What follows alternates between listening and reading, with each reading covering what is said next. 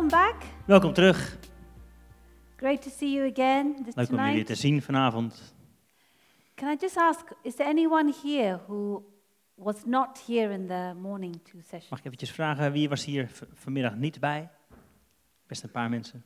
Okay, so I'm just going to do a quick summary of the key things we learned this morning. Even een korte samenvatting van wat we vanmiddag hebben geleerd. So, we learned that the brain is the most important organ in our body. We hebben geleerd dat het brein, onze hersenen, het meest belangrijke orgaan in ons lichaam is. Even if other organs don't work well, they can be replaced En als andere organen niet zo goed werken, sommige kunnen daarvan worden vervangen. with difficulty. Soms een beetje moeilijk. But the brain, once it's dead, that's it. Maar het Cannot be brein, replaced. onze hersenen, als dat één keer dood is, dan is het ook klaar. So, the main thing that's going on in our brain is thinking or thoughts. Het meest belangrijke wat er in onze hersenen gebeurt, is eigenlijk het denken, de gedachten. We have about 30,000 thoughts a day. We hebben ongeveer 30.000 gedachten per dag. We learned that with every thought, every attitude, En we hebben geleerd dat met elke gedachte of met elke houding, some special chemicals in the brain are released. dat er speciale stofjes in onze hersenen vrijkomen. They're called neurotransmitters. En die heten neurotransmitters. So, we learned about the big four. We hebben het gehad over de grote vier. Do you remember the ones who were here this morning? The names of those big four? Wie weet er nog een paar namen van die vier? Shout out some Roep names. ze maar.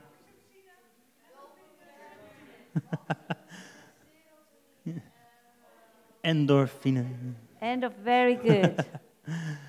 so we need the big four to feel a sense of happiness in, in life. Deze vier hebben we nodig om een gevoel van blijdschap en vrede in ons leven te voelen.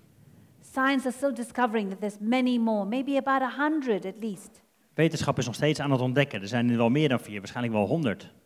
But the big four we know a lot about. Maar van die vier weten we al veel. We learned that your thoughts actually change the structure of your brain. We hebben geleerd dat gedachten zelfs de structuur van je hersenen kunnen veranderen. And by choosing uh, to think a particular way, it enlarges that part of your brain. En door te kiezen om op een bepaalde manier te denken, groeit die kant van je brein ook. It's a concept called neuroplasticity. En dat concept heet neuroplasticiteit. And if you want to know a lot about it, I would suggest you Google it and read up as much as you can. Als je er meer van wil weten, google het even en je kunt lezen wat je wilt. Then I gave some suggestions of how you can grow different parts of your brain. Ik heb een paar suggesties gegeven over hoe je verschillende gedeelten van je hersenen kunt laten groeien en ontwikkelen. Things like um, having an optimistic attitude to life, Dingen zoals een optimistische blik op je leven hebben. sleeping well, Goed slapen, um, just movement, beweging, being grateful. dankbaar zijn. Um, so, various things like that. Verschillende dingen zoals dat. Then we learned about this whole area called the placebo We hebben ook gekeken naar het placebo-effect and the nocebo. en het nocebo-effect. So, many people had not heard of nocebo. Veel mensen hadden niet gehoord van het concept nocebo. Nocebo is when you take a harmless um, piece of, say, amount of sugar or rice, Nocebo is eigenlijk dat je gewoon een, een, kleine hoeveelheidje eh, suiker of rijst neemt. and, and you take it, En je neemt het and the doctor, let's say the doctor gives it to you and says you are going to be, uh, you're going to be vomiting, you're going to be sick when you take this. Maar de dokter had gezegd van tevoren, als je dit neemt, dan word je, moet je overgeven, word je misselijk. And because you believe the doctor, actually your body does something where it makes you sick. En omdat je de dokter gelooft, gebeurt er echt iets in je lichaam waardoor je ziek wordt. So we basically learned that what we believe works out in our body. Dus we hebben ontdekt dat wat we geloven in ons brein, heeft een effect op ons lichaam. which just shows how powerful our brains Dat and laat- our beliefs are. Dat laat zien hoe krachtig ons denken, maar ook ons brein is. So that's why, even in the Christian life, the Bible is full of God challenging us as to what do we believe. En daarom zie je ook door de hele Bijbel dat God ons uitdaagt en vraagt, wat geloof je eigenlijk? Jesus said, The truth will make you free. Jezus zei, de waarheid maakt je vrij. What is truth? Maar wat is waarheid? Your, that's your part to find out what is the truth that God says about us. En dat is jouw werk, dat je gaat ontdekken wat God zegt over jou en over mij. Then we also learned today that um, our thoughts affect two other big areas in our body. We hebben ook ontdekt dat onze gedachte ook nog twee andere gebieden in ons leven effect op heeft. Our thoughts literally affect every single cell in our body. Onze gedachten hebben invloed op elke cel in ons lichaam. So, just I gave this example, but if you are someone who's got a lot of angry thoughts, Ik heb hier een voorbeeld van gegeven, maar als je iemand bent die vaak boze gedachten heeft, every cell in your body will carry that anger. dan zal elke cel in je lichaam die boosheid echt in zich voelen. But then the opposite can happen too. Maar het tegenovergestelde kan ook gebeuren. If you train yourself to look at the good things in life and to be grateful for what's the good things in your life, Dus als je jezelf traint om met dankbaarheid te kijken naar de goede dingen in je leven, you can actually have a happy outlook. dan zul je een, een blije uiterlijk hebben. And if the predominant thoughts in your brain are happy thoughts and peaceful thoughts, En als het overgrote gedeelte van de gedachten in je leven blij en vol vrede is, that's actually going to be what's going on in every cell of your body. dan zal dat ook gebeuren in elke cel van je lijf. But no one can choose what you think except you. Maar niemand kan voor jou beslissen wat je denkt, behalve jij. And then we learned that another area that the, our thoughts affect is our genes. We hebben ook ontdekt dat een ander gedeelte wat, ons, wat invloed heeft, eh, sorry, waar onze hersenen invloed op hebben, zijn onze genen. So there are some genes that get switched on at certain times of our lives Eh, Sommige genen worden op een bepaald moment in ons leven aangezet, and make us uh, prone to certain conditions, waardoor we op een bepaalde manier vaak gaan reageren. like cancer or depression Zoals kanker of, of depressie, or fibromyalgia, of fibromyalgie, diabetes. diabe- diabetes. But now, what science has discovered is that we can switch off those genes, Maar wetenschap heeft ontdekt dat we zulke genen kunnen uitzetten, we, i.e., we don't need to have diabetes, um, depression, even certain cancers. Dus, dus dingen zoals sommige zoals- dingen zoals diabetes of depressie of sommige vormen van kanker, dat hoeft dan niet. if we work on certain things in our life Als we op sommige gebieden van ons leven gaan werken. our emotions, Onze emoties, our diet, onze dieet, what exercise we do, welke oefeningen we doen. and the most important thing is actually how we handle stress. Het meest belangrijke is eigenlijk, hoe gaan we om met stress? Stress is a big, one of the biggest causes of conditions in our body. Want stress heeft heel veel invloed op hoe ons lichaam reageert. And so this evening, I want to particularly talk about stress, Dus vanavond wil ik met name kijken naar stress, anxiety, naar angst and depression. en depressie. So, are you ready for that? Ben je er klaar voor? Good, Goed, very good. mooi. So, excuse me.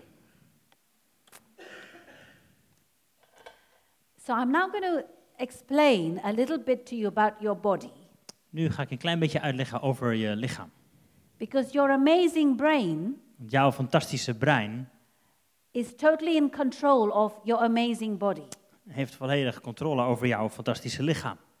God has given us both amazing brains and amazing bodies. God heeft het ons beiden gegeven, een fantastisch brein en een fantastisch lichaam. But if we understand how certain things work, als we gaan begrijpen hoe sommige dingen werken, we can then realize where we're going wrong with some of our choices in dan life. kunnen we zien waar het misgaat met sommige keuzes in ons leven. Okay, so you, I'm going to show you a, a series of slides, pictures, Ik ga je nu een paar afbeeldingen laten zien, to really help you understand how your body is wired. zodat je kunt begrijpen hoe je lichaam in elkaar zit. So some of it might look like a bit of a science lesson, Soms zal het een beetje overkomen als een wetenschapslesje, but I'm going to keep it very simple maar ik ga het heel simpel houden, and easy to understand. makkelijk om te begrijpen. Okay.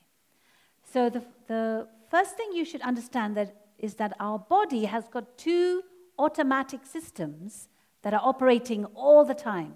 Moet begrijpen dat ons lichaam twee automatische systemen heeft, wat, die altijd werken. This is called the autonomic nervous system. Zijn autonomische zenuwsystemen. You can think of it as the automatic nervous system. of een automatisch zenuwsysteem. So it's always operating 24 hours a day, seven days a week. Die staat altijd aan, 24 uur per dag, 7 dagen in de week. You cannot control whether it's switched on or off. En jij, kunt niet, jij hebt geen invloed op of het aan of uitstaat. Your brain is cleverer than you, in a sense. Je hersenen zijn slimmer dan jij bent op een bepaalde manier. When your brain detects what's going on around you, it'll switch into one, uh, sorry, switch into this system into one way or the other. Dus als je hersenen doorhebben wat er gebeurt, dan switcht die automatisch naar wat er nodig is. So what are these two ways? Wat zijn die twee manieren? So you can see on the on um, Oscar's side the sympathetic nervous system. Aan deze rechterkant zie je het sympathetische zenuwsysteem. So all those pictures just show the different parts of our body which are under the influence of that system. En de plaatjes die erbij staan eh, betekenen dus waar heeft dit zenuwsysteem allemaal eh, invloed op. Don't worry if you can't read all those things. Maak je niet zo druk om of je het allemaal wel of niet goed kan lezen. It's just to show you that from our eyes down to our bladder, is gewoon om te laten zien dat vanaf onze ogen tot aan onze blaas, lots of our parts of our body are under the control of the sympathetic nervous system. heel veel delen van ons lichaam zijn onder de controle van dat sympathetische zenuwsysteem. And then you can see on my side, there's a similar pictures of the parasympathetic nervous system. En aan de andere kant zie je het parasympathetische systeem. So you just, so you might be wondering, how, how does it all work? Dus misschien vraag je af, ja, oké, hoe werkt dit dan? Okay, so let's see, look at the next slide. Even het volgende plaatje erbij. So this is a very simplified version of what I just showed you. dit is een beetje de eenvoudige versie van wat je net zag. Okay, so let's just imagine a situation. Stel je voor, een situatie. Um, you're walking down the road outside here. You've, the, the meeting's finished and you're walking down the road. Deze dienst is straks afgelopen en je gaat naar buiten en je gaat wandelen op de weg. You suddenly see a black, uh, a black shadow moving over there. En opeens zie je een zwarte schaduw die daar beweegt. You hear some noise. En je hoort wat geluid.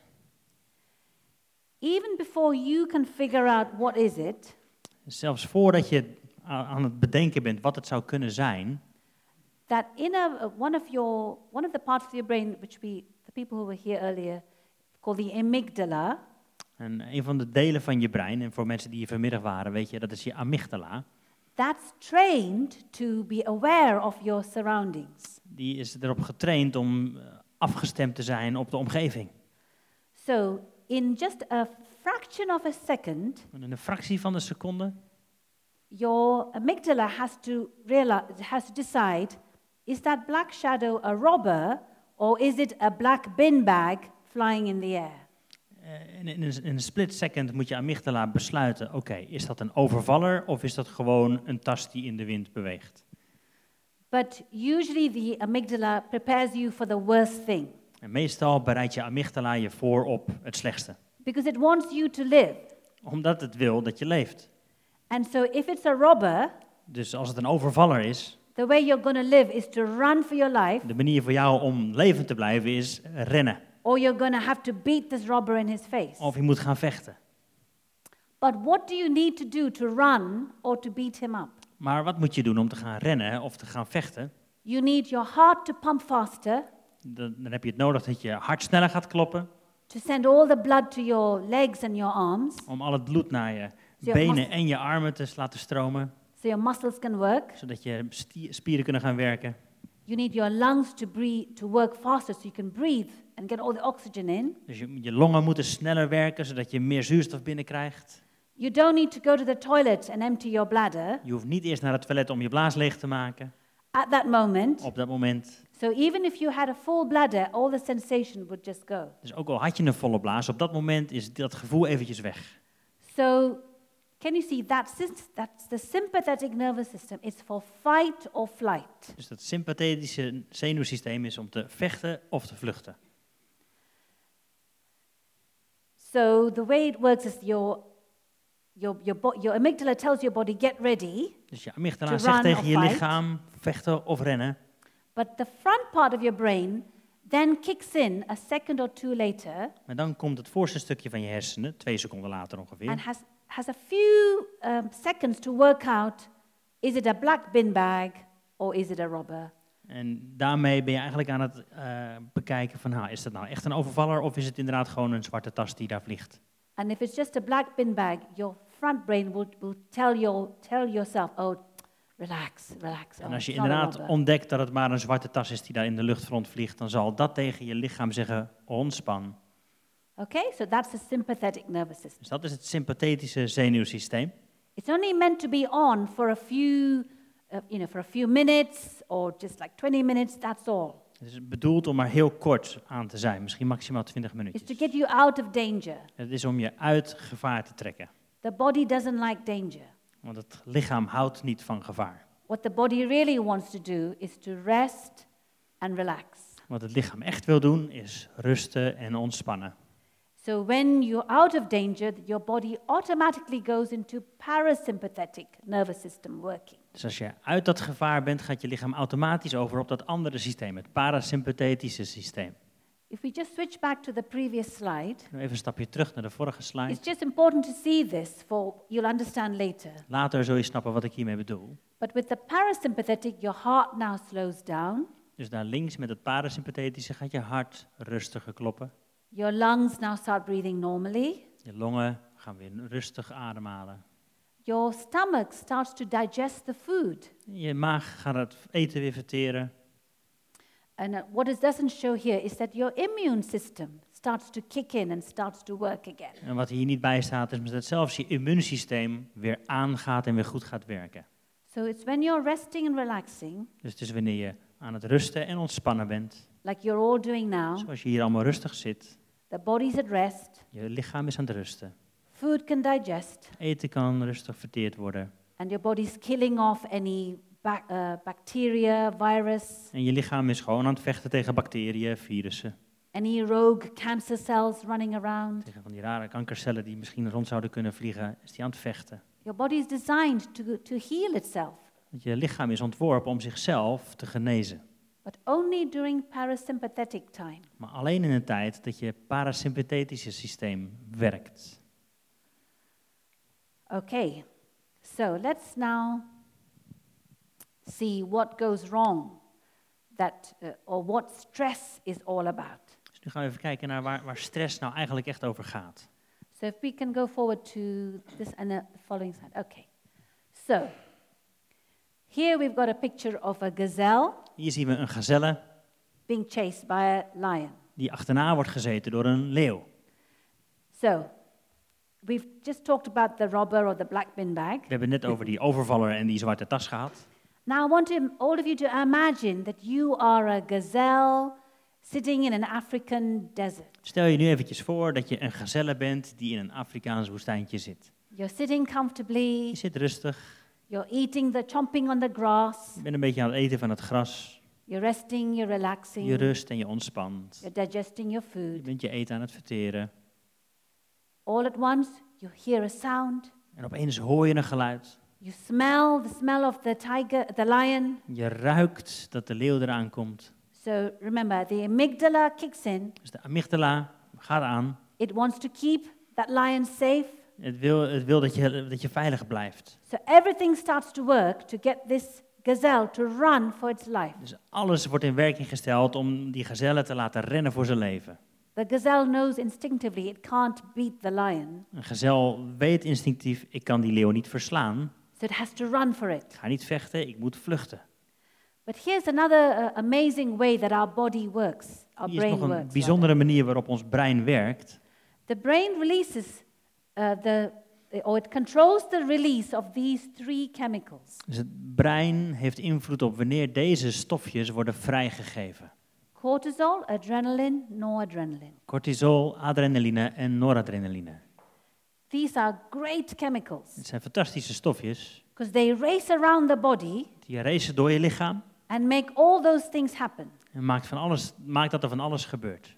Uh, blood to your muscles. Dus bloed naar je benen. You can run for your life. Je kan rennen voor je leven. Um, you know, in, in human beings, women have been able to carry like a lorry, to lift a lorry off their child. Je hebt wel eens gehoord dat vrouwen zo sterk werden dat ze een vrachtwagen konden optillen om hun kind te redden. Like extraordinary strength can come when these things are, are released. Die ongelofelijke kracht kan komen wanneer deze chemicaliën worden vrijgelaten in je lichaam.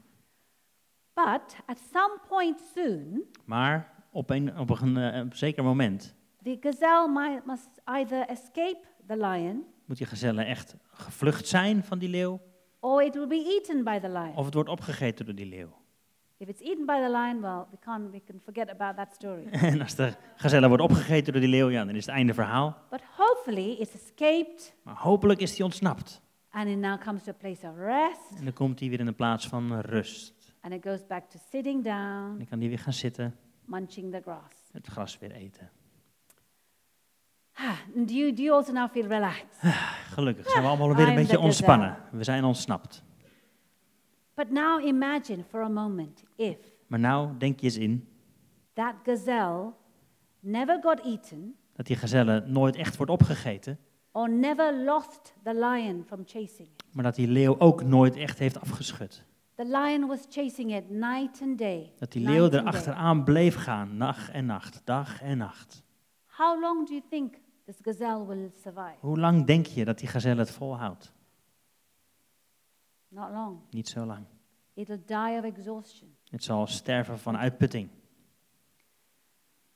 And the thing is, ladies and gentlemen, for you and me, En het punt is, dames en heren, voor jullie en voor mij.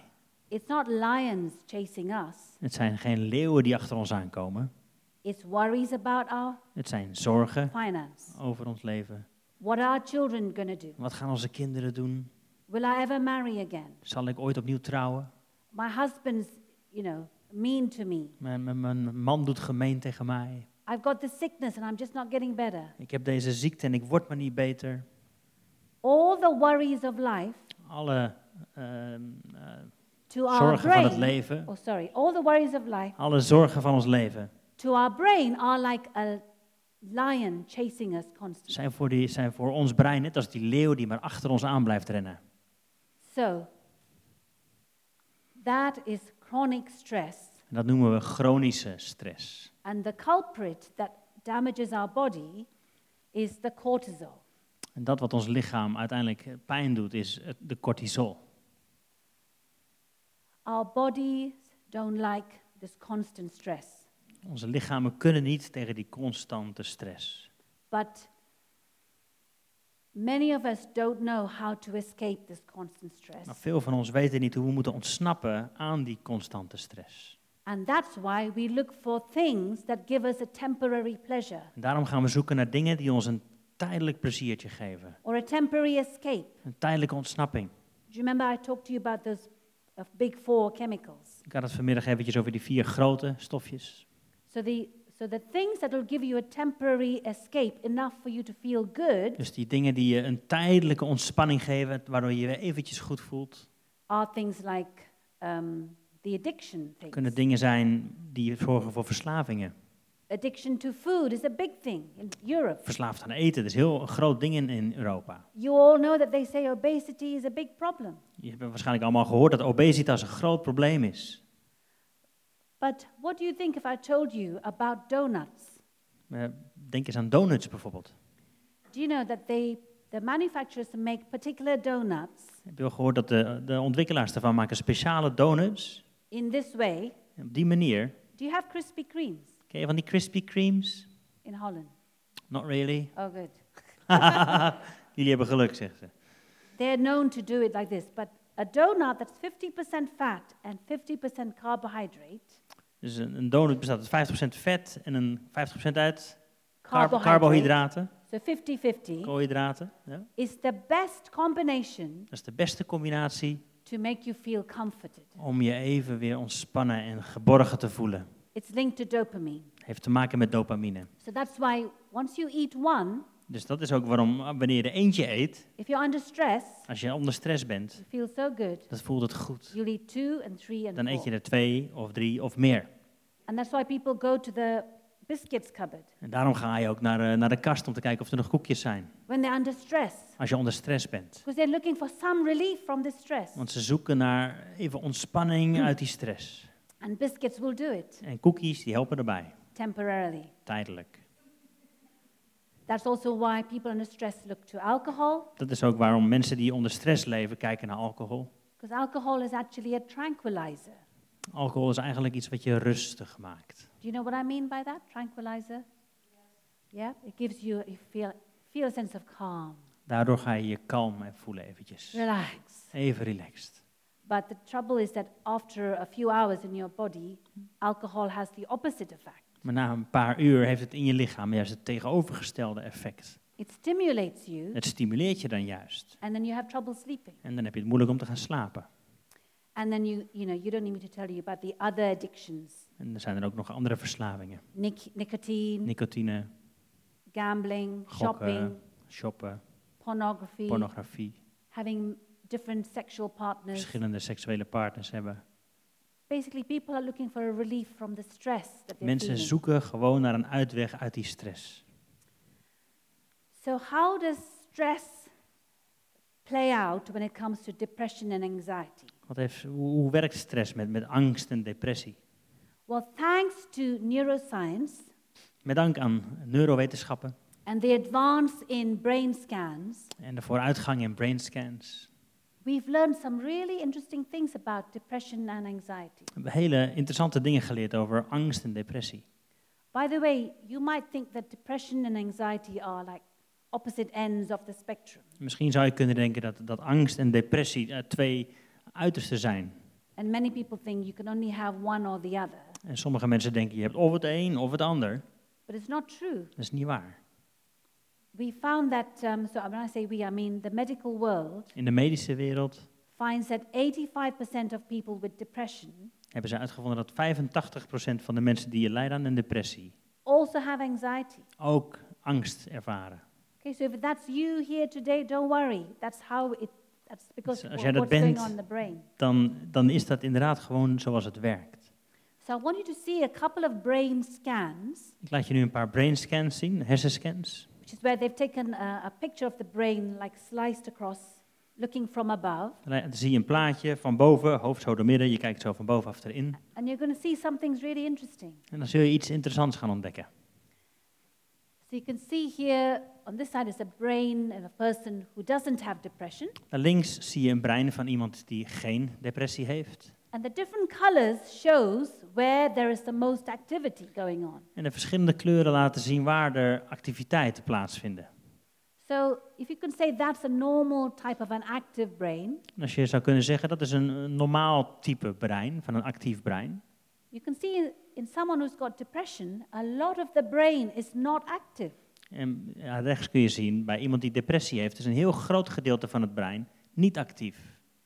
So their, their, their whole brain and their body is just um, subdued. It's not working as well as it should. Het hele, sorry, het hele brein is, is gefocust op één klein dingetje, waardoor je lichaam niet meer werkt zoals het hoort te werken. But another interesting thing is that uh, a quite a, uh, a large part of the brain is starting to shrink, En ook een groot gedeelte van het brein is aan het krimpen eigenlijk. starting to get smaller. Wordt kleiner. Don't panic if you have depression. Geen paniek als je depressie hebt. It's not like your brain is kind of shrinking and is going to disappear. Het is niet zo dat je brein ophoudt te bestaan ineens. It just means it is not working. It's not working as well as you want it to. Het betekent gewoon dat je brein niet zo goed aan het werk is als dat je zou willen.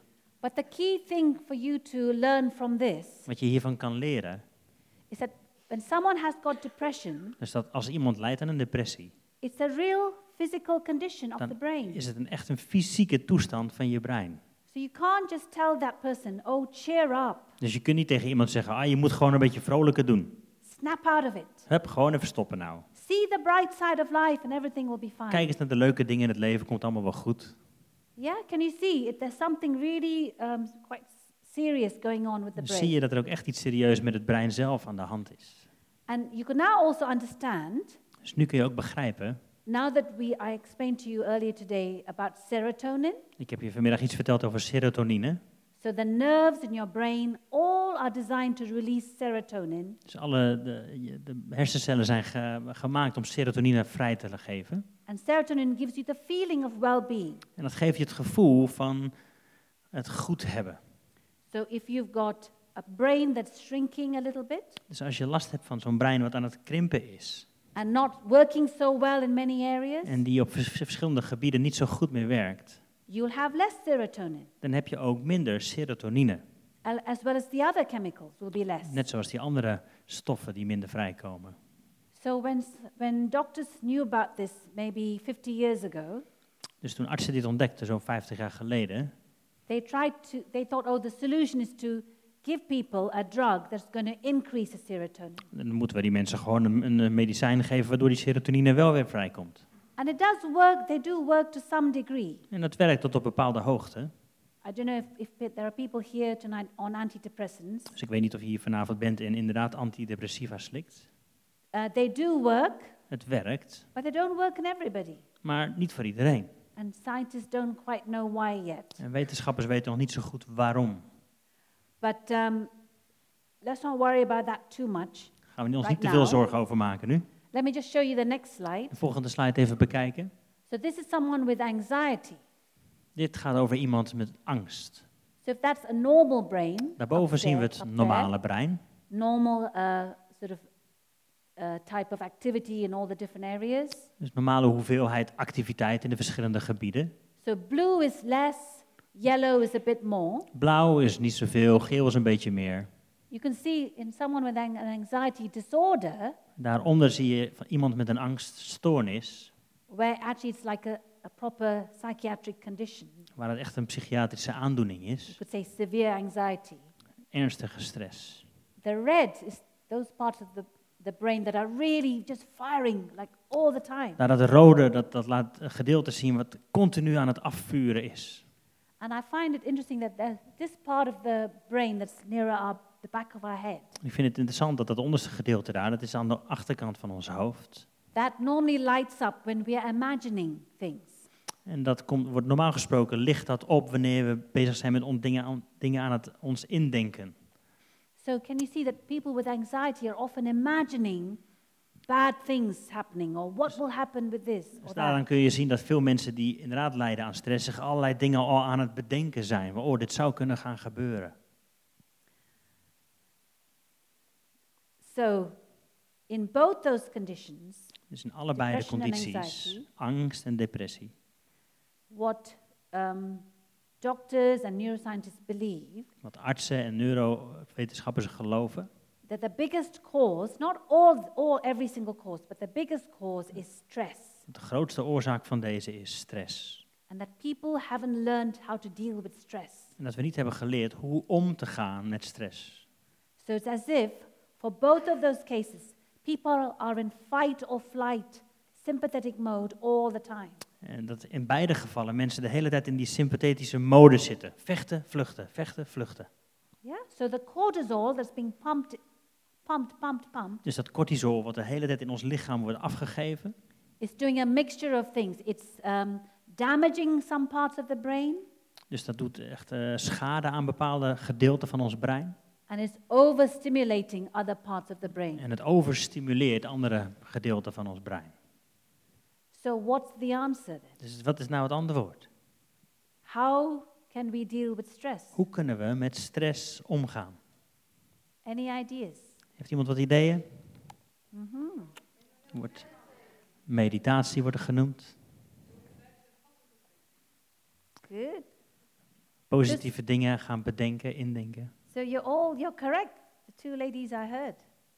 There's different solutions that will work for different people, Het zijn verschillende oplossingen die voor verschillende mensen werken. but each of you are instinctively knowing what you need to do to relieve your stress. Maar in ieder van ons weet instinctief wat jij nodig hebt om jouw stress te verminderen. But I just want to give you some good news tonight. Vanavond wil ik je wat goed nieuws brengen. And it's to do with neuroplasticity. En dat heeft te maken met neuroplasticiteit. But if I just spell it out to you, Dus als ik het eventjes uitleg, this is what I want you to take away with you today. Dit wil ik graag dat je meeneemt vandaag. that the brain can be rewired Het brein kan opnieuw bedraad worden and it can regrow en het kan opnieuw groeien at any age. op elke leeftijd. Doesn't matter if you're 50, 60, 70, 80, Maakt 90. niet uit of je 50, 60, 70, 80. Your brain has got this ama- amazing ability to regrow. Jouw brein kan opnieuw groeien. So even if you saw that brain with depression that was shrunken, Zelfs toen we net dat brein zagen met, met depressie, wat aan het krimpen was, it can be completely reversed. het kan omgedraaid worden. Science is now proving it without any doubt. Wetenschap bewijst dit zonder twijfel. Even if you've got dementia or you think you may be heading for dementia because your brain is, your Zelfs als, memory je, is going, zelfs als je lijdt aan dementie of je gaat die kant op. if you do some of those things I tell you early enough, En als je, als je een paar van deze dingen die ik je vertel vroeg genoeg gaat doen, you can even prevent dementia. kun je dat zelfs voorkomen. And you remember I said to you, you can switch off certain genes? En weet je nog dat ik je vertelde dat je sommige genen kunt uitzetten? If you think you've got Alzheimer's disease in your genes, Als je denkt dat je Alzheimer's eh, in je genen hebt, even that can, you can um, switch it off or prevent it from being switched on.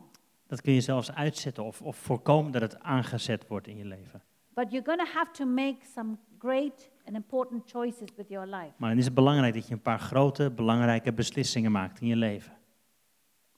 I've uh, been able to help quite a few people over the last few years with this information I'm going to give you. Met, eh, met de informatie die ik je nu wil geven, heb ik in de afgelopen jaren veel mensen kunnen helpen. The people who've really been helped and have really changed Mensen die echt hierdoor geholpen zijn, echt veranderd zijn. Have taken what I've said and seriously changed their lives to make this happen. Die hebben deze dingen genomen en echt in praktijk gebracht om het te laten gebeuren. I've also had people who hear what I say, Ik ken natuurlijk ook mensen die, die horen wat ik zeg, tried for a few days, een paar dagjes proberen. say, oh, it doesn't work. Ah, het werkt niet, zeggen No, ze. nothing works with me. Hm, werkt niet voor mij. I'm just stuck with this. Ja, Dit, dit, dit behoort nou een keer bij me. And there's nothing I can do to help them. En dan is er niks wat ik kan doen om hen te helpen.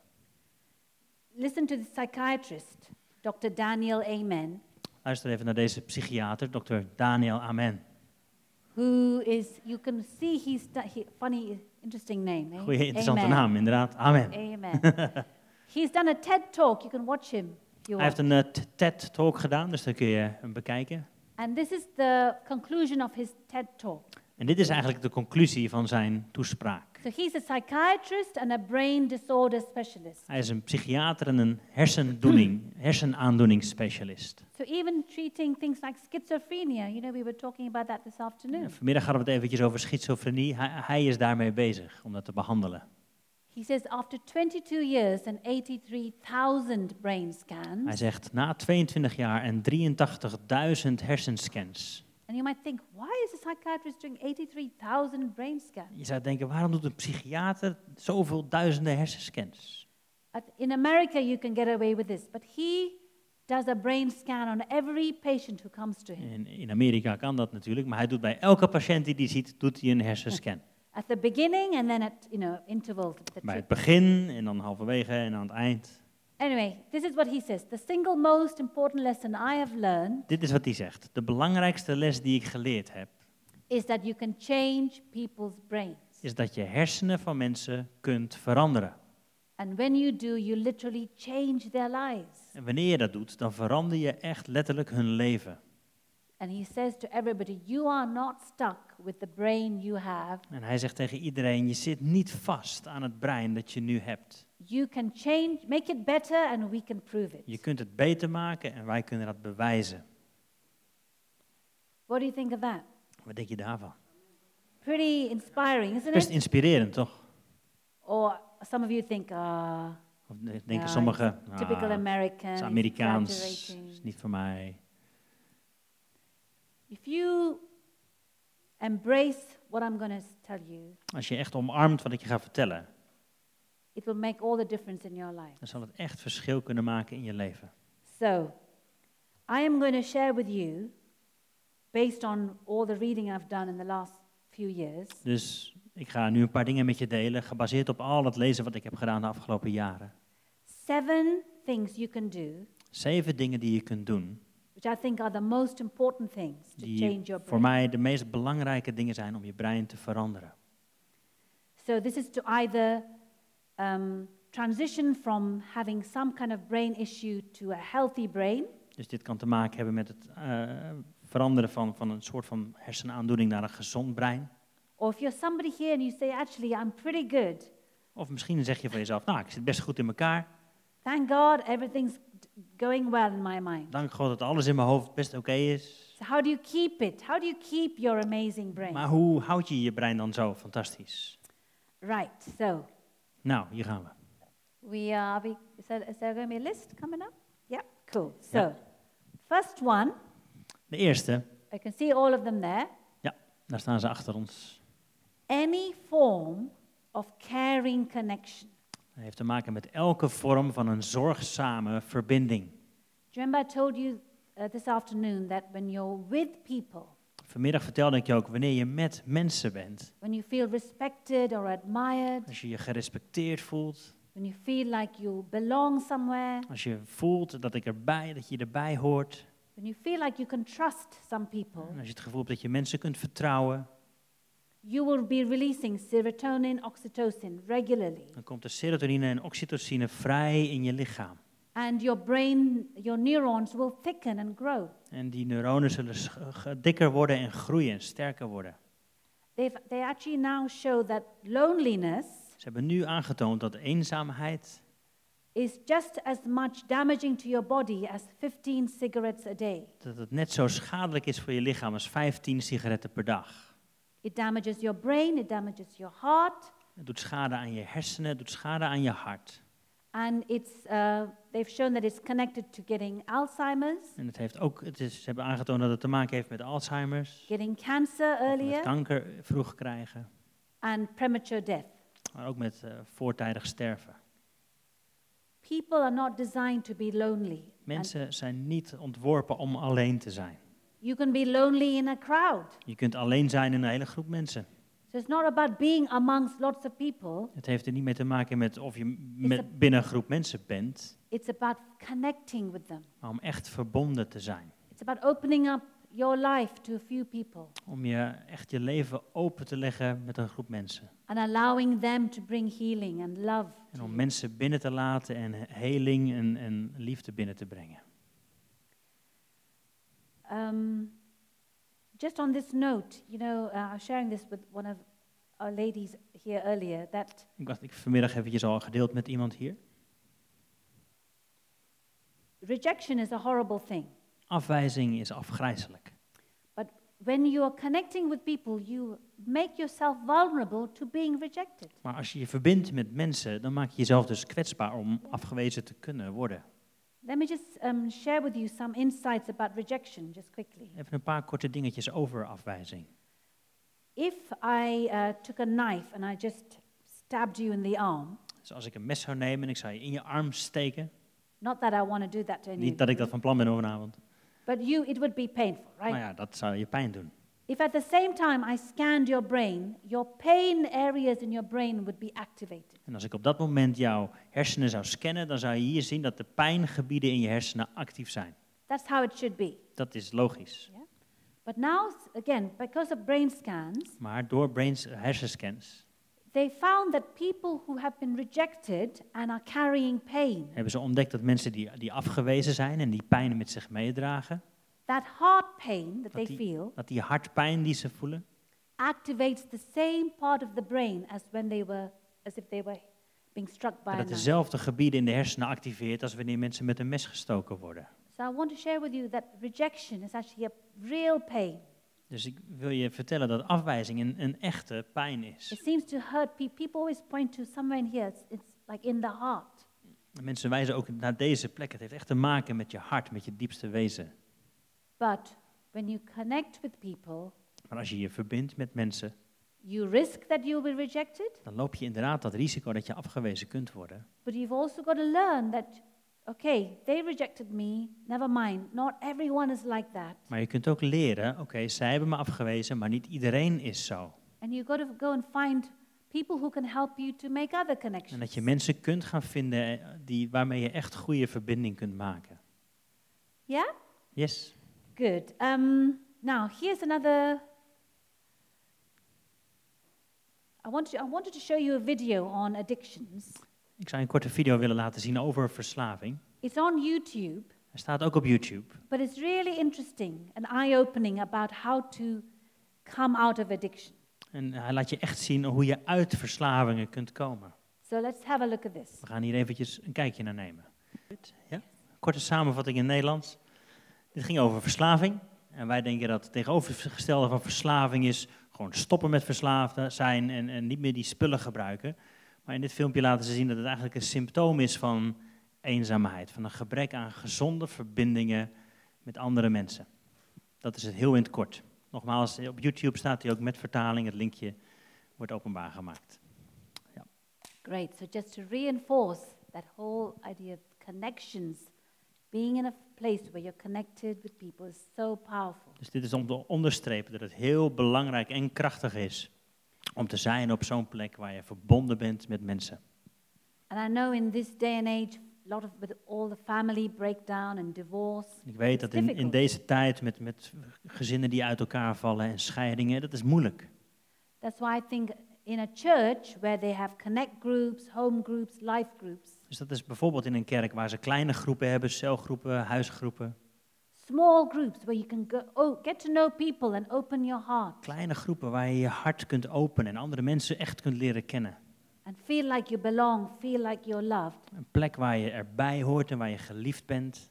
That's the best way to grow your brain. Dat is de beste manier om je hersenen gezond te laten groeien. So, getting back to our list, Dus we gaan terug naar ons lijstje. the next thing to keep your brain amazing Dus het volgende ding wat we kunnen doen om je hersenen eh, fantastisch te laten blijven, is to have a purpose is om een life. doel te hebben in het leven. Do you all feel like you have a sense of purpose as to what you know, what you know you want to do Heb je dat in je earth? leven, dat je een doel hebt waar je naartoe wilt gaan bewegen met je leven? And purpose changes with different seasons. En doelen kunnen veranderen in verschillende seizoenen in je leven. There was a time when I was, uh, my purpose was to be a great mom to my kids. Er was een tijd in mijn leven dat ik, mijn, mijn doel was, ik wil een goede moeder voor mijn kinderen zijn. Then my purpose changed as the children were growing up. I just wanted to be a really good family doctor. Dus toen mijn kinderen wat ouder werden, werd mijn doel ook wat anders. En toen wilde ik gewoon een hele goede arts zijn. But right now, my purpose is to take this message about the brain out to lots of people. En nu is mijn doel om, om deze boodschap over het brein heel veel mensen bekend te gaan maken. It means some inconvenience. I have to leave my home for a few days. Het kan betekenen dat ik even wat, wat ongemakkelijke dingen moet gaan doen. Dat ik eventjes mijn huis uit moet, wat mensen achter moet laten. But I know that God's given me this purpose for while I'm alive on this earth. Maar ik weet dat God mij dit doel gegeven heeft om nu uit te gaan leven. Do you feel like you have a sense of purpose? Heb je dat gevoel, dat je een, dat je een doel in je leven hebt? And if you say, no, I'm not sure, En als je zegt, nou, nou ik weet niet zo goed. Speak to people who you respect, people who know you, and ask them to help you. Ga dan praten met mensen die je vertrouwt en respecteert en vraag of ze je daarmee helpen. They might see something on you that you can't see. Misschien zien zij iets op jouw leven wat je zelf helemaal niet ziet. But you need that to keep your brain amazing. Maar je hebt dat nodig om je brein fantastisch te houden. The third thing Het derde ding, is I've just called it move. ik heb het gewoon genoemd hier beweging. Um, and when I say move, I mean, I don't mean just exercise, Daar bedoel ik niet alleen maar oefeningen mee. but you've got to find some way of moving that keeps, that you're able to do, Je moet een vorm vinden die, eh, die bij je past. but that also you enjoy to some degree. En waar je ook op een bepaalde manier van geniet. So I said earlier today that dancing is a type of movement Dus ik heb vanmiddag al genoemd dat bijvoorbeeld dansen is een manier om te that is really bewegen good for you. die heel goed voor je zal zijn. It's even found to be better than running. Zelfs bevonden dat het beter is dan rennen. It's found to be better than the gym. Het is nog beter dan naar de gym gaan. So I know you're sitting down, Dus ik weet dat je nu hier zit. but just see if you just try doing this. Maar als je gewoon een klein beetje beweegt. Just moving your body like this Dus gewoon je benen een klein beetje bewegen. when you're dancing. En als je danst, So you can dance at home, je kunt thuis dansen. join a dance group, Ga naar een dansclub. but you know what? The the muscle fibers, when they move like that, Maar als je je, je, je spiertjes, de vezels van je spieren, they're sending a me- messages back to your brain die sturen een boodschap naar je hersenen, that causes your brain to grow. waardoor je hersenen gaan groeien en ontwikkelen. I, I don't know how it Ik works, heb geen idee hoe het werkt, but that's how your body is connected. maar dat is hoe je lichaam in elkaar zit. Isn't that amazing? Is het niet geweldig?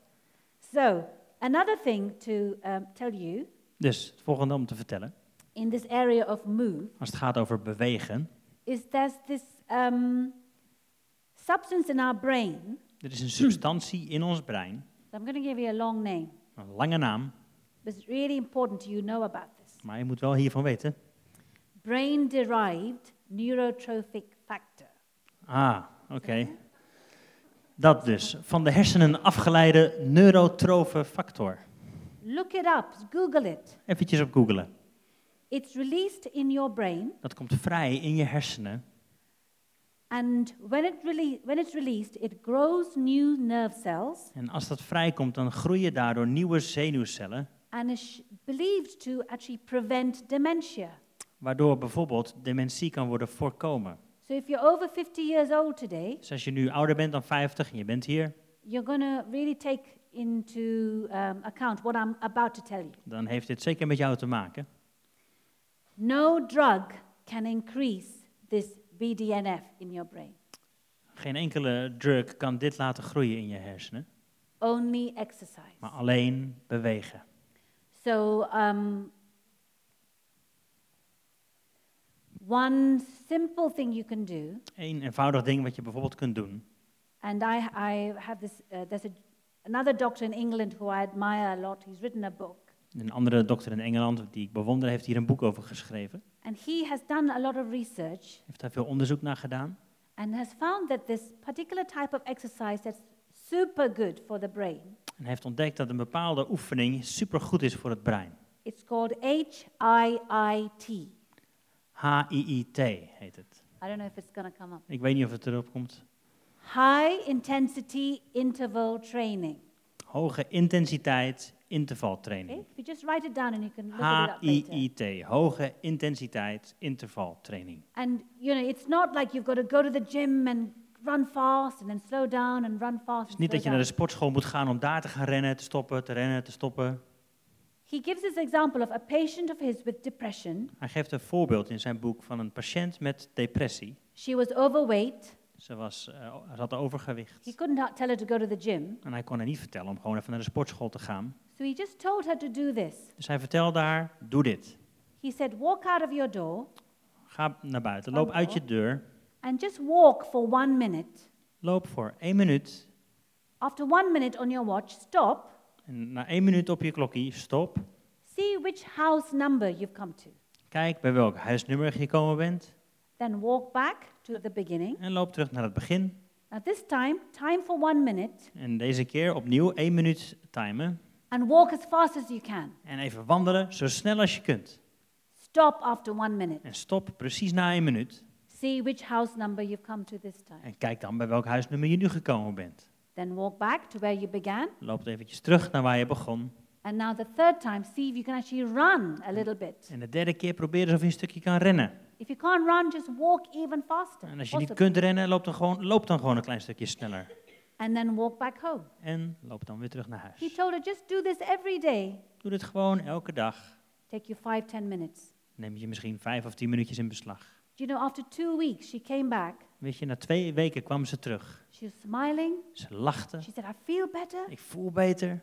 I feel like my de- depression's getting better. Ik voel dat mijn depressie vermindert. And she was starting to lose a little bit of weight. En ik ben een beetje gewicht kwijtgeraakt. So, this is a very good form of exercise for you to take seriously. een hele eenvoudige manier die je wel serieus kunt nemen. Affects your body, affects your brain. Het heeft effect op je lichaam, maar ook op je hersenen, op je brein. So, a few more things to keep your brain amazing. Nog een paar dingen om goed te werken aan je hersenen. Um, I think I've talked about this this morning, but it's, uh, it's having compassion, Volgens mij heb ik het hier eerder ook over gehad, maar dat heeft te Being- maken met compassie. being kind Aardig zijn to other people naar andere mensen and to yourself. en naar, naar jezelf. Yeah, there's, there's, I can go, about, go on about that for about 10, 15 minutes. Ik kan er wel 10, 15 minuten over praten. Kunnen we het Please. lijstje erbij pakken, jongens? And I don't have time. Maar daar heb ik nu geen tijd voor. But it's just choosing to do something every day that you spoil yourself a little bit.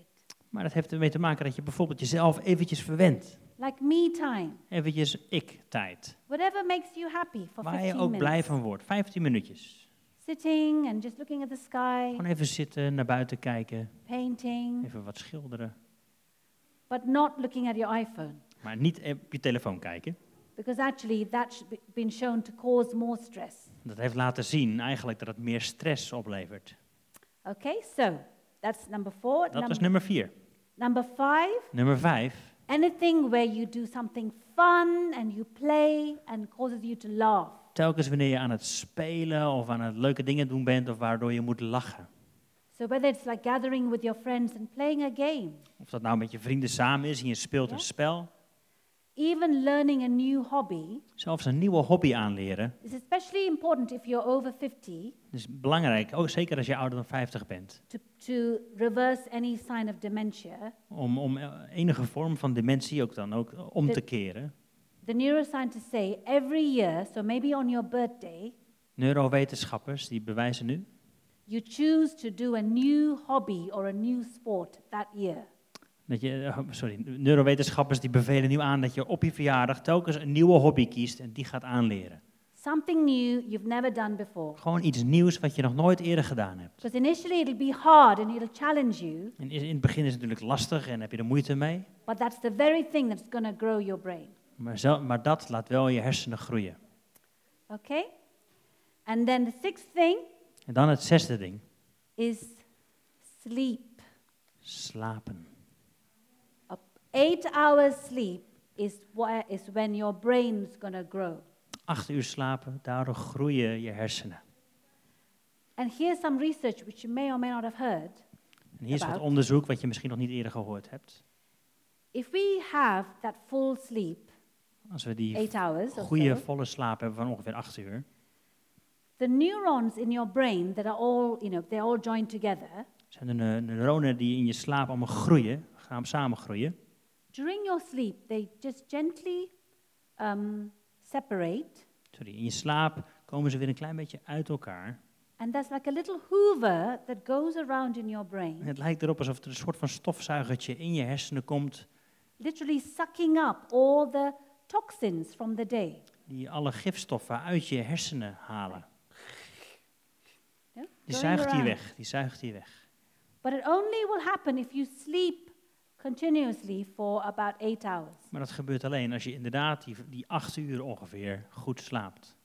So here's the interesting thing when they've done some research on people with Alzheimer's. Dus hier hebben ze een onderzoek gedaan naar bijvoorbeeld mensen met Alzheimer. They have got a big buildup of those toxins. Eh, daar hebben ze ontdekt dat ze een grote opeenhoping hebben van die toxische, giftige stoffen. And so now there's this big connection with, the, with poor sleep and eventually developing Alzheimer's. Ze hebben ontdekt dat slechte slaap en Alzheimer verbonden aan elkaar zijn. So maybe some of you here saying, oh no, you know, I have bad sleep. I have Misschien- broken sleep. Zeggen sommigen van jullie wel, oh nee, ik slaap slecht, ik heb gebroken nachten. How do I fix that? Hoe ga ik daarmee om? Hoe maak ik dat beter? So I'll just talk to you for a few moments on sleep ik zal even kort iets meer vertellen over slapen. because I think it's really important. Want ik denk dat het echt heel belangrijk is. Okay? Um, in, a, in a few minutes, I'm going to talk to you about two types of meditation you should plan to start doing every day from tonight. Dus ik, over, binnenkort wil ik je iets meer gaan vertellen over twee vormen van meditatie waar je snel en goed mee moet gaan beginnen. Vanaf vanavond al. One is called mindfulness meditation, De ene is mindfulness meditatie. And the other one is called mindfulness based stress reduction. En die andere heet mindfulness gebaseerde stressvermindering. And the reason that there's all these extra words with meditation En de, de reden voor al die extra woorden als het gaat over meditatie. is that if you just tell people, oh, go and do some meditation, Dat als je tegen mensen gewoon maar zegt, oh ga maar wat mediteren. there's hundreds of types of meditation out there. Er zijn honderden manieren van meditatie daar. Some of them are not good for you. En sommige zijn niet goed voor je. So, any meditation where they tell you to empty your mind, Elke vorm van meditatie waar het gaat over, maak je gedachten leeg. and focus on a candle of focus op een kaarsje. or just sit there with your uh, saying some words again and again, Dus eh, of een vorm waarbij je woorden opnieuw en opnieuw moet herhalen, like chanting, als een soort van chant. hasn't been proved, hasn't shown to uh, be of much benefit for people. Daarvan is niet aangetoond dat het ook echt iets oplevert voor mensen. And I've read of some cases of people getting worse with those types of meditation. Er zijn gevallen van bekend waardoor het juist minder goed ging met deze So be mensen. careful Dus pas op. and just Google these types. Dus als je deze twee dingen googelt en onderzoekt, And in a few moments, I'm just going to practice on you so you understand what I'm talking about. dus straks gaan we het eventjes oefenen, dus dan weet je het ongeveer waar ik het over heb. But I just want to share with you just a testimony of somebody who um, was part of our church Dus ik wil iets vertellen over iemand die deel was van onze kerk, and how she got helped by meditation. eh, die eh, baat heeft gehad bij meditatie. So this was the lady who um, she was about 30 years old. Dus dit was een vrouw van ongeveer 30 jaar, For four or five years, she was troubled with real anxiety, die al vier of vijf jaar echt last had van angst. and she would wake up every two hours in her during sleep. Die elke twee uur wakker, wa- wakker werd tijdens haar slaap. So um, I, I got to talk to her, and I realized that most of her problems are because of the sleep issue. En terwijl ik met haar aan het praten was, kwam ik erachter dat eigenlijk de meeste, de grootste oorzaak van haar problemen lag bij dit slapen. Because you see, if you don't sleep well, your body's tired, you're exhausted, Zie je, als je niet goed slaapt, wordt je lichaam moe, uitgeput. And you're, and you're more sensitive to fear and anxiety. En dan ben je meer gevoelig voor, voor angst. Anyway, I said to her, okay, I want you to, to do what I'm going to ask you to do. Dus ik heb tegen haar gezegd, joh, ik wil dat je gaat doen wat ik nu van je vraag. So we got her phone, and I found a mindfulness meditation on YouTube. Dus ik vond gewoon op YouTube een mindfulness meditatiefilmpje. You know what's YouTube? YouTube ken je. Okay, yeah. yeah. so I said, when you go to bed, Dus nu, als je gaat slapen, put the headphones in your ears, doe gewoon eventjes je oortjes in. and as you close your eyes, just pre- press the button Doe je ogen dicht, druk op play. and listen to the meditation. En luister gewoon naar dit filmpje. It's about 20 minutes long. Duurt ongeveer 20 minuutjes. I said, eventually you will fall asleep, Uiteindelijk zul je in slaap vallen. and you know your earphones may fall out. En dan doesn't vallen je matter. oortjes vanzelf al uit, dat is oké. But when you wake up, let's say after two hours, En als je dan op, inderdaad na twee uur weer wakker wordt, put the ears, the earphones back in, doe ze weer opnieuw in, press play, druk weer op play and listen until you fall asleep. en luister totdat je weer in slaap valt. And just keep doing this, I said. Blijf dit gewoon doen. First two, three days didn't make any difference. De eerste twee, drie dagen maakte dat nog geen verschil. But she kept on. Maar ze bleef doorgaan. By about the third or fourth day, she was waking up maybe every three hours. Na de derde of vierde dag werd ze na elke drie uur wakker. Within a couple of days, every four to five hours. En na een paar dagen vier of vijf uur slaap. Within two weeks, she was sleeping the whole night. Binnen twee weken sliep ze gewoon de hele nacht. What happened? Wat is er gebeurd? This, the key was this meditation De sleutel was deze meditatie. was shifting a habit that had, hap- that was, that had formed in her brain. Veranderde een patroon wat in haar gedachten, in haar brein had ontstaan, was ontstaan. You see, our brains love habits. Want Onze hersenen houden van gewoontes. When you wake up in the morning, do you have to think, now, should I have tea or coffee? Als je 's ochtends wakker wordt, moet je dan altijd bedenken, hmm, koffie of thee? Should I brush my teeth or go to the toilet? Tanden poetsen of weer naar het toilet? You, you just go into automatic mode, don't Je you? doet dat, dat soort dingen, doe je Your automatisch. brain loves habits. Je hersenen houden van gewoontes. So in this lady, her brain had got used to wake up in two hours. Dus in, in het geval van deze vrouw, haar hersenen waren eraan gewend geraakt om elke twee uur wakker te worden. Somehow she trained her brain like that. We don't worry about how did she get like that. Eh, op een bepaalde manier was dat zo ontstaan. Het maakt nu eventjes niet uit hoe dat was gebeurd, maar dat gebeurde zo. We just wanted to break her out of it. Maar we wilden die gewoontes breken. So let me just give you an example of how that sort of meditation works. Laat me je een voorbeeldje geven van hoe dit soort meditatie kan werken. Basically, when you, when you listen to it, the, the person who's speaking, Vaak als je hier naar luistert, degene die dingen uitspreekt, he or she will guide you with your breathing die helpt je met je ademhaling. and guide you to pay attention to different parts of your body.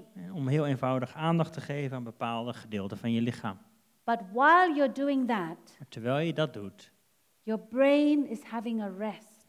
komt je hersen, komen je hersenen tot rust. Your brain cells are not focused on what about tomorrow, what happened yesterday, and all the worries in my life. zijn dan eventjes niet meer bezig met, oh, wat moet ik morgen gaan doen? Nou, wat gebeurde er vandaag ook alweer? Nee, Even that 20 minute break from all those worries gewoon die 20 minuten even stoppen met al die zorgen is enough to start to grow the brain and bring healing. is genoeg om je brein te helpen groeien. So, are you ready to just experience this for a few minutes? Zullen we het even kort proberen samen? Yes? Oké. So, if you could just sit relaxed, don't uncross your legs, Ontspannen zitten, even niet je beentjes over elkaar. and just sit relaxed, no particular position. Gewoon even ontspannen zitten. And uh, just close your eyes. Doe je ogen even dicht. So, I'm going to do two things, just for it's not going to be 20 minutes for you, it's just going to be in a few minutes. Dit gaat geen 20 minuten duren, dat doen we eventjes kort. So, I'm going to get you to first of all focus on your breathing Dus ik ga je eerst helpen met je richten op je ademhaling. And then parts of your body. En daarna gedeeltes van je lichaam. Okay, now I want you to bring your attention to your breath, Ik wil dat je met je aandacht eventjes naar je ademhaling gaat. to the way it's moving in your body, De manier waarop het zich door, beweegt door je lichaam. wherever you feel it. Waar je dat ook voelt. There's no need to change your breathing Je hoeft dat niet nu aan te passen of te veranderen. Or do anything special with it. Je hoeft niks speciaals te doen. Just tune into how you're breathing. Kom eventjes in verbinding met hoe je nu aan het ademen bent. Just allow your body to breathe in and out. Gewoon sta je lichaam toe om in te ademen, uit te ademen. Maybe put a hand on your tummy so you can feel the breath going in and out. Misschien kun je even je hand op je buik leggen en voelen dat de lucht en adem naar binnen gaat en weer naar buiten gaat. You will find that your mind wanders off from the breath. En je zult merken dat je gedachten eventjes wegvliegen van je ademhaling. That's not a problem. Dat is geen probleem. Our mind naturally wanders. Onze gedachten gaan automatisch alle kanten op. But wherever you notice your mind is gone, Maar als je merkt dat je gedachten even weg zijn, gently bring it back breng ze weer even terug. and make it pay attention to your breath. Om even aandacht te hebben bij je ademhaling. Even if your mind wanders a hundred times, Ook al gebeurt dat honderd keer, just bring it back a hundred times. breng het gewoon honderd keer weer terug. And just be kind to yourself. En wees vriendelijk voor jezelf. It's okay if the mind wanders. Het is, het is begrijpelijk als je gedachten heen en weer vliegen. Just bring it back Kom even terug. and just focus on your breath. Let even goed op je aandacht. Op je ademen.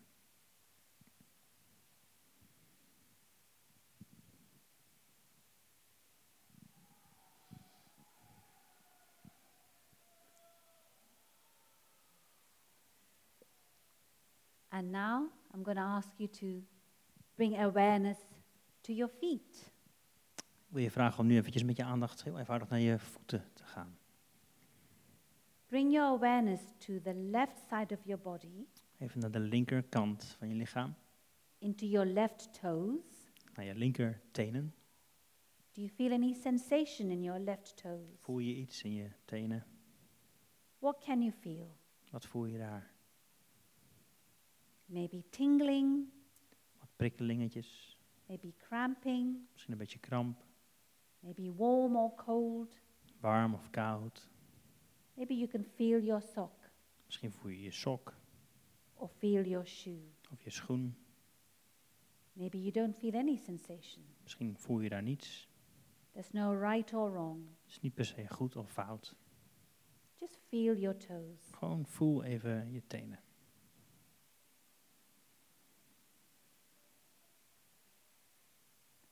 And now imagine that you can feel your breathing go all the way down to your left toes. En denk je eens in dat je adem gewoon helemaal naar links onder naar je tenen gaat. And then breathe back up from the toes En adem dan weer vanuit je tenen. and out through your nose or mouth. En adem dan weer uit door je neus of mond.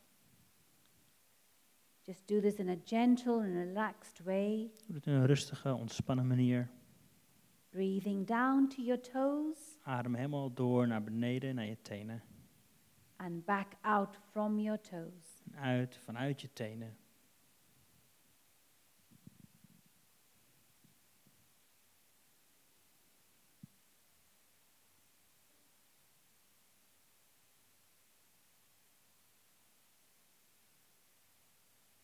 Okay. You can open your eyes. Mag je ogen weer open doen. How did that feel for a few moments? Hoe voelt dat voor die paar momentjes? Okay. Relaxed. Can you see it's so easy? Zie je dat het eigenlijk heel eenvoudig is. It's so simple. Heel simpel. And that's one of the good things of technology is that you can get this right on your phone or your iPad. Dat is een van de goede dingen van technologie. Dat kun je gewoon op je telefoon of op je iPad zien. So that was the great um, testimony from that lady. Dus dat was een getuigenis van deze mevrouw. Um, but just one more thing to tell you about sleep time Nog één ding om te noemen over slaap. is that your body loves routine, as I said earlier, Ik zei al, je lichaam houdt van routine. and it loves a sleep routine. En het houdt ook van een slaaproutine. So all your that they say now, your phone should go off. Actually, it's two hours before you plan to sleep. Ze zeggen nu dat je je telefoon moet uitdoen twee uur voordat je gaat slapen. Because when you're looking at your phone in bed, Want als je in je bed op je telefoon aan het kijken bent, the light coming out of the phone het licht wat uit je telefoon komt, is the same as you being out in the sunlight. is hetzelfde als dat jij buiten bent in de zon. So your brain thinks it's time to be awake. Dus je brein denkt, oh, het is tijd om wakker te zijn. And apparently they say that if you must look at your phone, En ze zeggen dat als je echt op je telefoon moet kijken, you should wear some brown colored glasses zou je van die bruin gekleurde glaasjes op moeten hebben. and then look at your phone. En dan pas kijken. But anyway, switching off your phone two hours before is ideal Dus twee uur voordat je gaat slapen is ideaal. if you have sleep problems. Als je slaapproblemen hebt. And they also say when you get up in the morning, don't put it on for one hour. En ook ze zeggen ze dat als je wakker wordt, zet hem dan gewoon even een uur niet aan. Let your body wake up and just start to relax into the day. Laat je lichaam wakker worden op een ontspannen manier. Do you remember the slide with the lion chasing the gazelle and we said chronic stress? Weet je nog wat de slide die we net zagen van die gazellen met die leeuw en chronische stress? By looking at this before bedtime and first thing in the morning, it's actually bombarding your brain with stress. Door, door op je telefoon te kijken, zorg je ervoor dat er telkens weer bombardementen van stress op je afgevuurd worden. So you decide what you want to do with your brain. Dus jij beslist wat jij wilt dat er met je hersenen gebeurt. Okay, so nearly time to finish. Het is bijna tijd om af te sluiten. So I just want to finish with um, some information. Somebody was asking this morning about tongues, Ik wil, speaking in tongues. vanmi- vanmiddag hadden we het eventjes over het spreken in tongen. Does anyone know what I'm talking? Does anyone not know what speaking in tongues is? Zou iemand het wat eh, meer uitgelegd willen krijgen? Nobody. Everyone knows. Yeah. Okay, Okay. so just very quickly. Oké, misschien nog wel eventjes. Oh. Ja? If you could elaborate a little bit about it. Yeah. Sorry? Talk a little bit about speaking in tongues. Okay. Did you? Was it you? You asked? Yes. Okay. So I just uh, looked up my research. Dus ik heb net eventjes wat, eh, wat onderzoek gedaan. So. Oh, sorry. I said what you mean. I beg your pardon. Yes. Yes. Um, so. Speaking in tongues. Dus eventjes kort over spreken in tongen. The, the first step before this whole idea of speaking in tongues Even een stapje terug. is that we have a relationship with Jesus. We hebben een relatie met Jezus. We've said He's the Lord of our Dus lives. we hebben tegen hem gezegd, hij is Heer over ons leven. And the Bible says that when we enter into the kingdom of God, En volgens de Bijbel, als we in het koninkrijk van God komen, God gives us the Holy Spirit to live in us. geeft God zijn heilige geest die in ons komt wonen. That's the Spirit of Jesus. He comes to live in Dat is us. de geest van Jezus die in ons komt. We can't see Him, He's invisible. We kunnen hem niet zien, is onzichtbaar. But the Bible also says that when, when we receive Him, Maar de Bijbel zegt ook dat als we hem ontvangen, He gives us a gift geeft hij ons een gave. Free of charge Gratis. called speaking in tongues. En dat heet spreken in tongen of talen. In the church, throughout you know, history, there have been some wrong teachings about speaking in tongues. En in de kerk eh, eeuwenlang is er, zijn er best wel verschillende eh, manieren van onderwijs geven hierover geweest. I don't have time to go in all that, Daar gaan we allemaal niet naar kijken. but my stance and belief is Maar dit is wat ik geloof. it's a gift, I believe I have it, and then I can just start speaking. Het is een gave. Ik geloof dat ik hem ontvangen heb en ik kan daarin uit gaan spreken. And we have, put, uh, we have seen this happen in many, many people over the last 15, 20 years. En de afgelopen 15, 20 jaar hebben we dit zien gebeuren in vele, vele men- men- mensen. And the moment they believe they have it, they just are able to form a few words initially, En op het moment dat ze deze gave ontvangen, kunnen ze wat woorden vormen. and their brain tells them, Stop it, you're making it up. En hun brein zegt dan, joh, stop maar, want je verzint het zelf. And we say, No, come on, push through. And then they, before long, they get a whole language. En uiteindelijk ontwikkelen ze zelf een, een geestelijke taal. So it's a heavenly language that we speak, Het is een hemelse taal die wij kunnen uitspreken. and we have full control. En wij hebben daar controle over. We don't go, ah, and, then, and just speak as if we're like out of control. Dus we zijn niet in één keer uit controle of zo. We can start and we can stop. We kunnen daarmee beginnen en we kunnen daarmee stoppen. But the whole point of this gift is that Bible says many things about it, In de Bijbel staan heel veel verschillende dingen hierover. but particularly it says that when we pray in tongues, we're praying in ways that we can't understand as human beings. Maar het belangrijkste is dit, dat als we spreken of bidden in tongen, spreken we op zo'n manier die we zelf niet kunnen begrijpen. But we're praying to God in a language that He gives us. Maar we bidden in een taal die Hij ons geeft. The Bible also says that when we pray in tongues, we build ourselves up on the inside. En volgens de Bijbel is het dat als we spreken in deze taal, dat we onszelf opbouwen. Anything else you would add? Is oké. Good. So, if you are a Christian, a believer, you, will, you should be able to pray in tongues. If you can't, we can help you. Dus als je niet in tongen spreekt, dan willen we je graag daar met je, met je over praten en voor je bidden. But here's some research they've done on speaking in tongues. Hier is wat onderzoek wat erover gedaan is. They found that um, when people are singing gospel songs, Ze hebben ontdekt dat als mensen gospels zingen, van die liedjes, Christian songs, christelijke liedjes, the front part of their brains, which is where we have speech, is het het voorste gedeelte van hun brein, waar spraak ook zich bevindt, is activated. wordt daardoor geactiveerd. So, in other words, um, you know, you are a Christian, let's say, and you're singing Christian songs, but intentionally singing or speaking, the front part of our brain is used. Dus als je christen bent of je zingt christelijke liedjes, dan wordt deze voorste, het voorste gedeelte van je hersenen worden geactiveerd. But the brain scan showed that when people are speaking in tongues, the front part of the brain is not active. Maar hersenscans tonen aan dat als mensen in tongen spreken, in een andere taal spreken, is dat, dat de voorste gedeelte helemaal niet geactiveerd wordt. In other words, it's, it's not a language, a heavenly language that you can learn, like you learn Greek or Latin or Dutch. Dus het is niet, niet, zo- niet zo'n taal die je kunt bestuderen, zoals Grieks of Latijns of Nederlands. It just comes out of you. Het komt gewoon uit je.